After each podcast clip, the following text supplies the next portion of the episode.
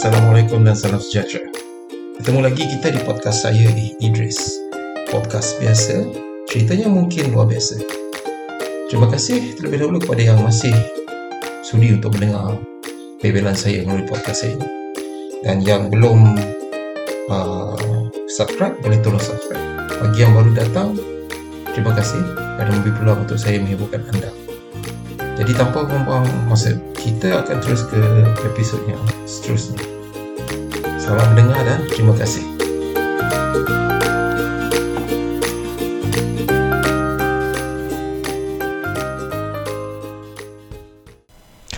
Assalamualaikum warahmatullahi wabarakatuh. Salam sejahtera. Bertemu lagi kita di dalam siaran podcast Eh Idris, podcast Eh Idris. Um, apa khabar? Hopefully semua orang uh, meneruskan kehidupan seperti biasa dilindungi Allah selalu dan dapat bersama keluarga yang tersayang. Okay? so untuk minggu ni kita tak ada bercerita yang banyak. Uh, lebih kepada borak-borak santai. Tapi kalau kau tengok tajuk apa podcast hari ni ada sedikit hint tentang apa yang kita akan cerita hari ni. Jadi um, well kita straight to the first uh, topic yang kita akan borak okay. yang pertama sekarang kalau kau buka TV buka radio Twitter Facebook aku tak tahu. Mungkin aku dah unfollow banyak politician. Um, hangat diperkatakan sekarang adalah isu pilihan raya negeri Melaka yang aku rasa berlangsung bulan ni kot. Aku pun dah tak ambil pot sangat politik ni. Anyway apa yang menggerakkan aku untuk bercerita tentang um, PRN ni walaupun pada asalnya podcast aku ni bukan untuk politik pun lebih kepada cerita-cerita lucu. Tapi yang kelakarnya ada dalam politik kebanyakannya. So um, kita tengok kenapa pilihan raya negeri ni di uh, adakan in the first place is because orang tak puas hati pasal kes pasir ke apa tak. Dia tak dapat sakau dia tak dapat sauk sebanyak mungkin diruntuhkan kerajaan Lepas tu dia akan gunakan alasan rakyat macam biasalah. Okay. So tadi aku buka TV3. Um, TV3 ni dulu terkenal sebagai somewhat substitute untuk uh, RTM lah sebagai media rasmi kerajaan. Dia unofficially became um, the spokesperson of uh, the ruling government which is UMNO BN at that time dan uh, even masa pakatan pun dia lebih digunakan oleh Tun Mahathir. Masa Tun Mahathir sebagai PM untuk menceritakan tentang apa yang pakatan buat. Tapi tidak se one sided zaman Barisan Nasional lah. So again bila ditukar balik kerajaan sorry uh, pakatan Perikatan Nasional eh, Perikatan Nasional uh, aku dah lama tak tengok TV3 to be honest. But when I watch TV3 aku hari ni or 2 3 days back aku nampak dia punya reporting started to become a bit neutral lah somehow somehow because of this PRN neutral maybe sebab um, kedua-dua uh, blok parti kerajaan yang memerintah kerajaan lah sekarang ni bertanding menentang satu sama lain dalam PRN ni. So either way pun dia kena bagi reporting yang neutral. Um, and when you're edit why don't you just report tentang pakatan sekali lah. So it's it's a bit okay there lah somehow. Anyway tadi aku ter, kita balik pada uh, rancangan TV3 tadi. Tadi dia ada satu pakcik ni lah satu group of pakcik dan orang-orang tua yang kena interview tentang um, pilihan raya negeri Melaka lah. And these people berdasarkan apa yang tertera di skrin tu dia orang PAS lah. Orang PAS yang konon kecewa dengan pimpinan kerana membelakangkan semangat mufakat nasional you know and then instead of sokong BN dia pergi sokong perikatan and at the same time dia lawan BN yang AMNO okay sebab AMNO dulu yang initiate mufakat nasional. Yang I mean mufakat nasional tu pun wujud because of what? Because UMNO kalau PAS pun tak boleh make inroads and dia claim dia game maker So dia pun buatlah muafakat nasional dengan ni. I doubt it's purely 100% untuk agama bangsa dan tanah air pun. And this group of pacik-pacik dia tak puas hati lah Sebab you know calon PAS bertanding di bawah tiket Perikatan Nasional. And dia for all his good intention dia lebih banyak bercerita tentang um, platform muafakat nasional itu lebih bagus untuk penyatuan bangsa dan agama. And aku dan seorang sahabat kawan aku lah pernah borak pasal benda ni. And he is an ex-PAS sympathisant and I know a lot of PAS people. Um, even when I was in uni I am with the pro so-called pro, pro aspiration punya student movement. Memang bergasak lah dengan budak-budak PAS ni. Even my my roommate a very nice guy nevertheless pun orang kuat PAS masa tu di campus. And I know how how how crazy these people can be you know when when it comes to to um, slogan memartabatkan Islam melalui siasahnya. But for me aku daripada dulu memang tak pernah ada rasa macam nak sokong pas only once lah sekejap dulu. But aku rasa macam itu just one off punya feeling lah. At the end of the day aku rasa macam orang-orang pas ni bukan maksum pun. And then gerakan Islam ni bukan gerakan Islam maksum pun. Alangkan mutazilah tu pun. Hafal Quran still um, tak sepakat dalam certain issue dengan umat Islam yang lain. And and itu yang aku rasa macam tak berapa nak gemar sangat sebenarnya when when it comes to that.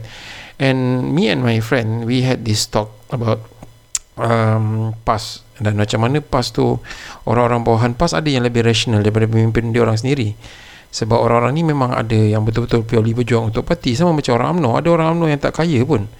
But they stay there because you know they they they wanted to to to fulfill those those idealism of the party yang dia orang believe in. And uh, some ketua cawangan that I know is is not contested. The reason being either dia terlampau sini atau influence dia terlampau besar. So he is he is not uh, contested lah. So dia became lah ketua cawangan walaupun pada kau tengok ketua cawangan bukan ada duit sangat pun.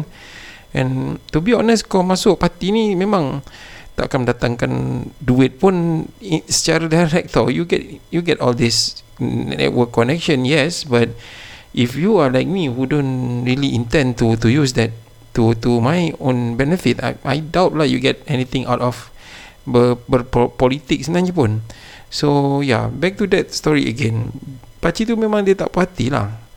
Okay dia tak puas dengan dengan cerita-cerita PRN masa ni sebab konon pimpinan dah khianat pada dia orang which it's your party anyway. You can always go against it in your muktamar but yeah you know? And uh, dalam PRN ni juga kau tengok betapa confidentnya orang BN terutama presiden dia orang presiden UMNO.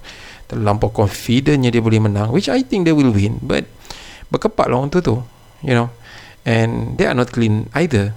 Even a convicted person macam Najib pun masih go around campaigning with escorts which is so so shameful of him you know. Sepatutnya yes regardless of whatever the verdict regardless of his his reason that you know I'm still in in that appeal session he should not be going around confidently assuming that he is innocent. The money is still missing man. Jolo still tak dapat tangkap bawa balik. Dah berapa kali tukar kerajaan pun. And people like me people like some of us voted you know pakatan to get back at Jolo. Najib was kicked out not because he's he's not good. Najib was kicked out because his wife is arrogant. The children are arrogant. And and if you you know anak Najib dengan first wife they, they are not arrogant at all. Anak Najib dengan Rosmani agak sedikit arrogant. You see?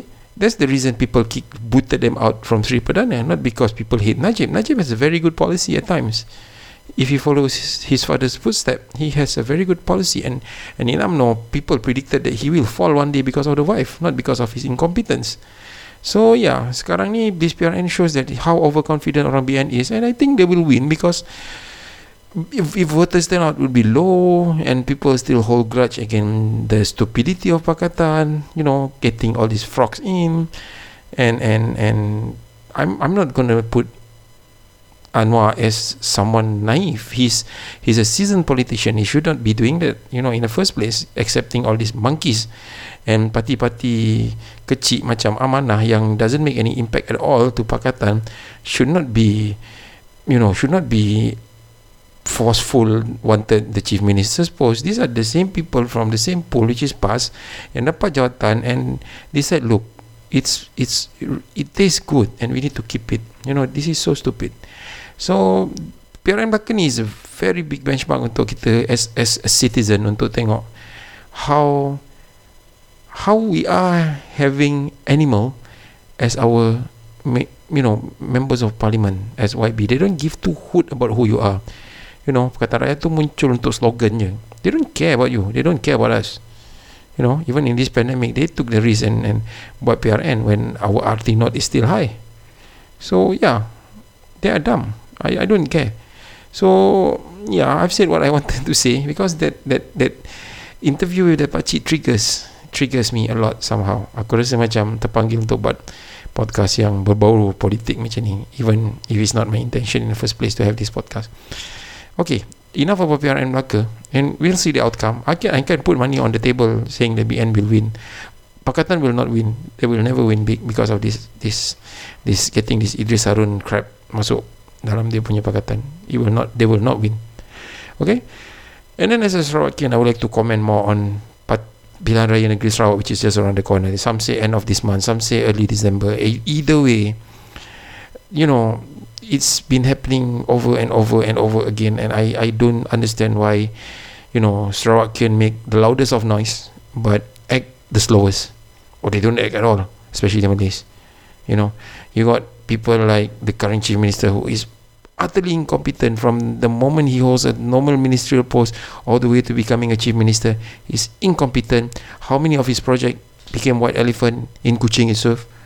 And kau secara logik tanah negeri kau banyak and then you do flats for people to stay in? Even if you decide to do perumahan you do rumah yang macam doesn't fit untuk manusia duduk tu. You know and and he's bragging about all the nonsensical stuff that you could think of.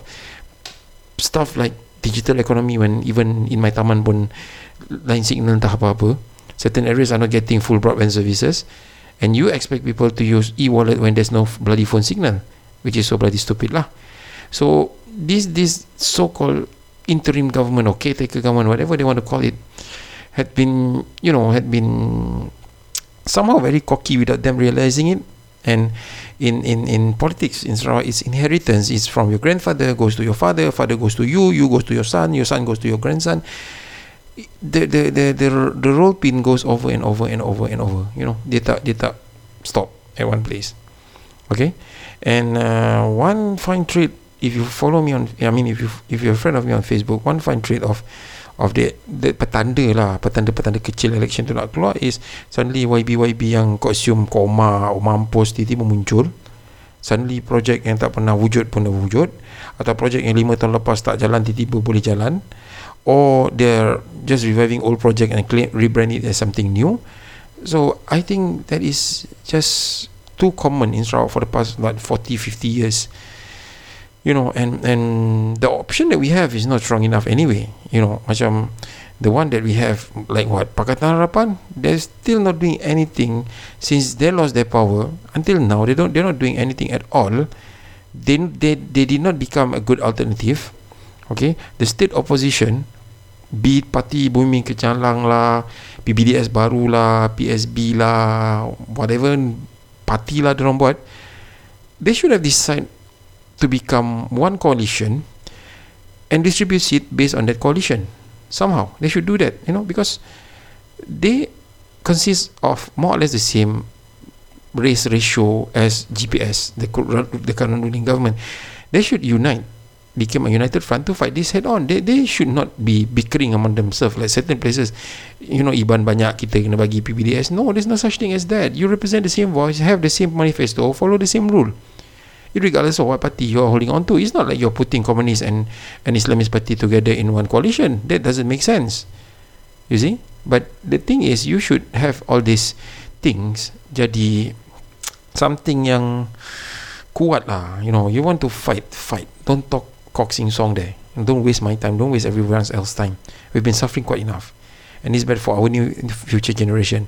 And again in in all these parties it's headed by all the old people. You know you can survive in in any party in Sarawak if you are too bloody smart. They'll kick you out.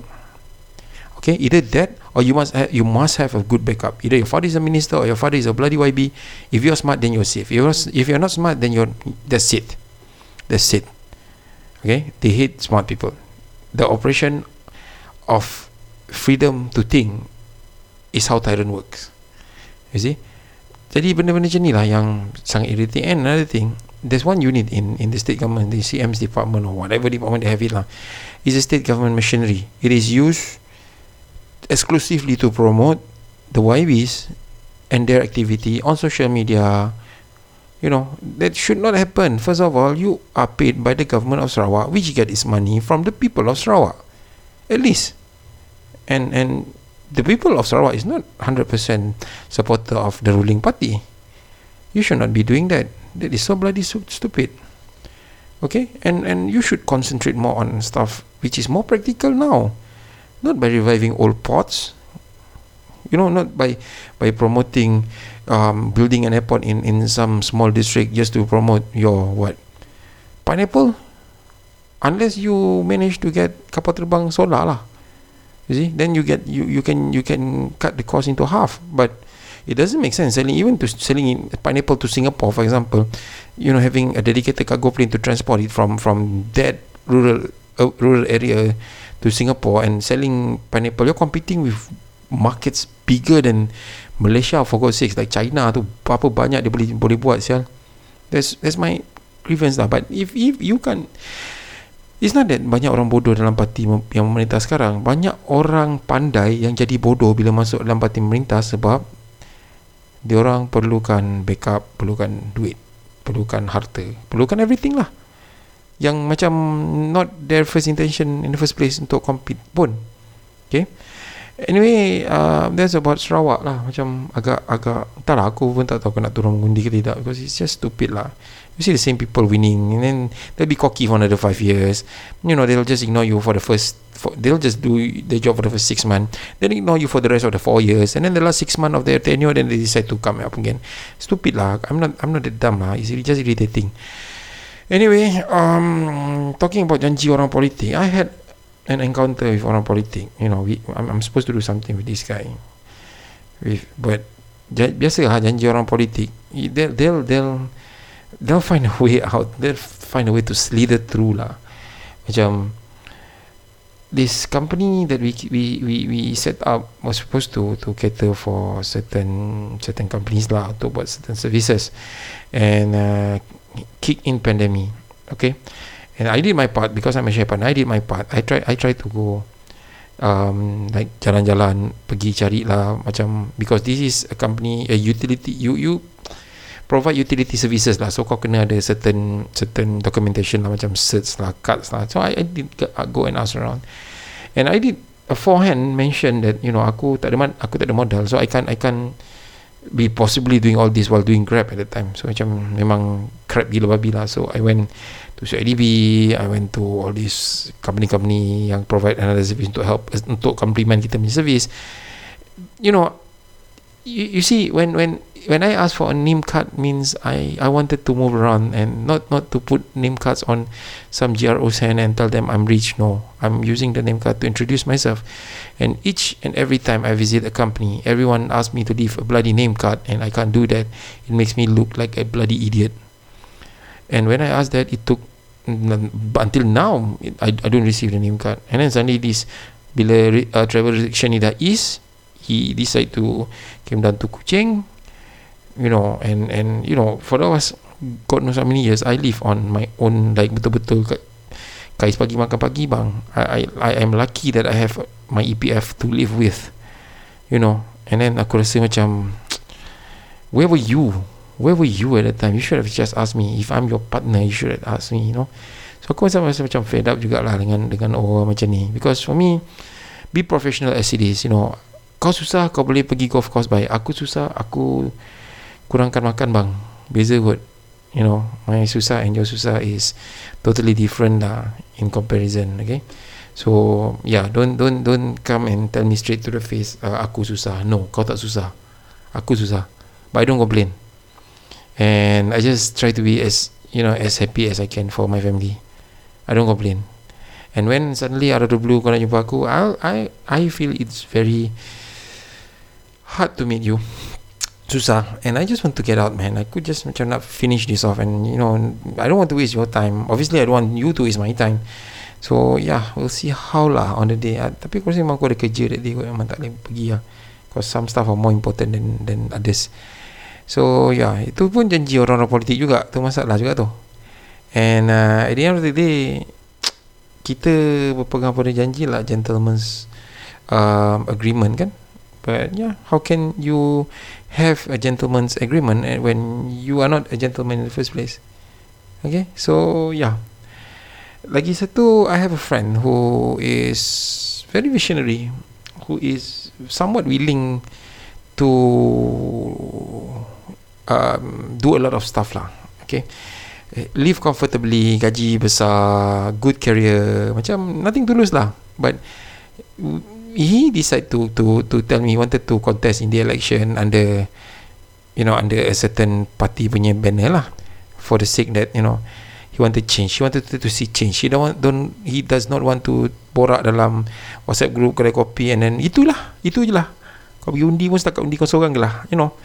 So he wanted to do change. And I've been not active in politics for a good what 10 years? I think lah 10 years you know and I don't know why but mungkin sebab dulu masa sekolah kita tak ngamai. Bukan tak ngamai kita tak rapat pun. But then again after a while we have this something in common something that we can tune to. And aku rasa macam benda ni worth the fight. Even if I got kicked out from my party I think it's worth the fight. So you whoever listening to this podcast following this podcast korang akan perasan one fine day yang akan ada moment yang kau akan dengar macam aku cerita politik or I'll invite someone I'll invite certain people. But for now this is just another version of my my own blog lah you know. So you don't want to listen you don't want to continue I, mean I'm okay with it. It's just that it would be okay lah kalau if you want to collab or anything lah. Bagi aku okay je. Anyway aku rasa macam that's about it.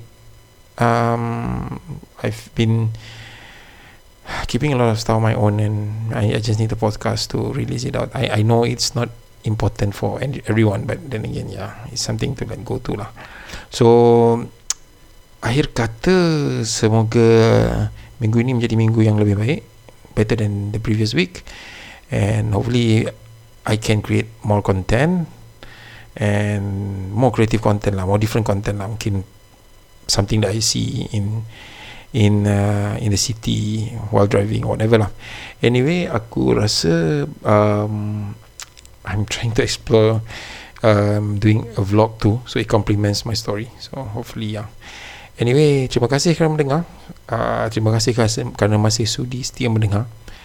And have a good day. Jaga diri baik-baik. Be safe. Assalamualaikum warahmatullahi wabarakatuh